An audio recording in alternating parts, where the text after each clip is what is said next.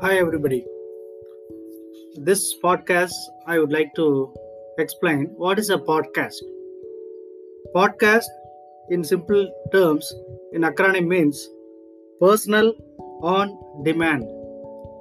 When something is uh, casted, when something is streamed over the internet media, which is uh, so personal, and when it is on demand, when a person receives a podcast when he subscribes to it it is called as podcast.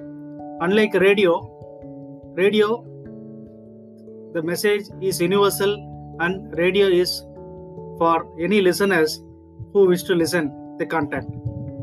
Whereas podcast is specifically meant for specific audience. Okay if you wish to listen to podcast on floriculture the content related to floriculture will be streamed to you. And you can access the podcast with the help of internet connection through a mobile app or through a computer or laptop. So here i wish to urge you to use number of podcasts so that for technology transfer so that we can easily transfer the need based on demand technology to farmers using this tool podcast. Thank you very much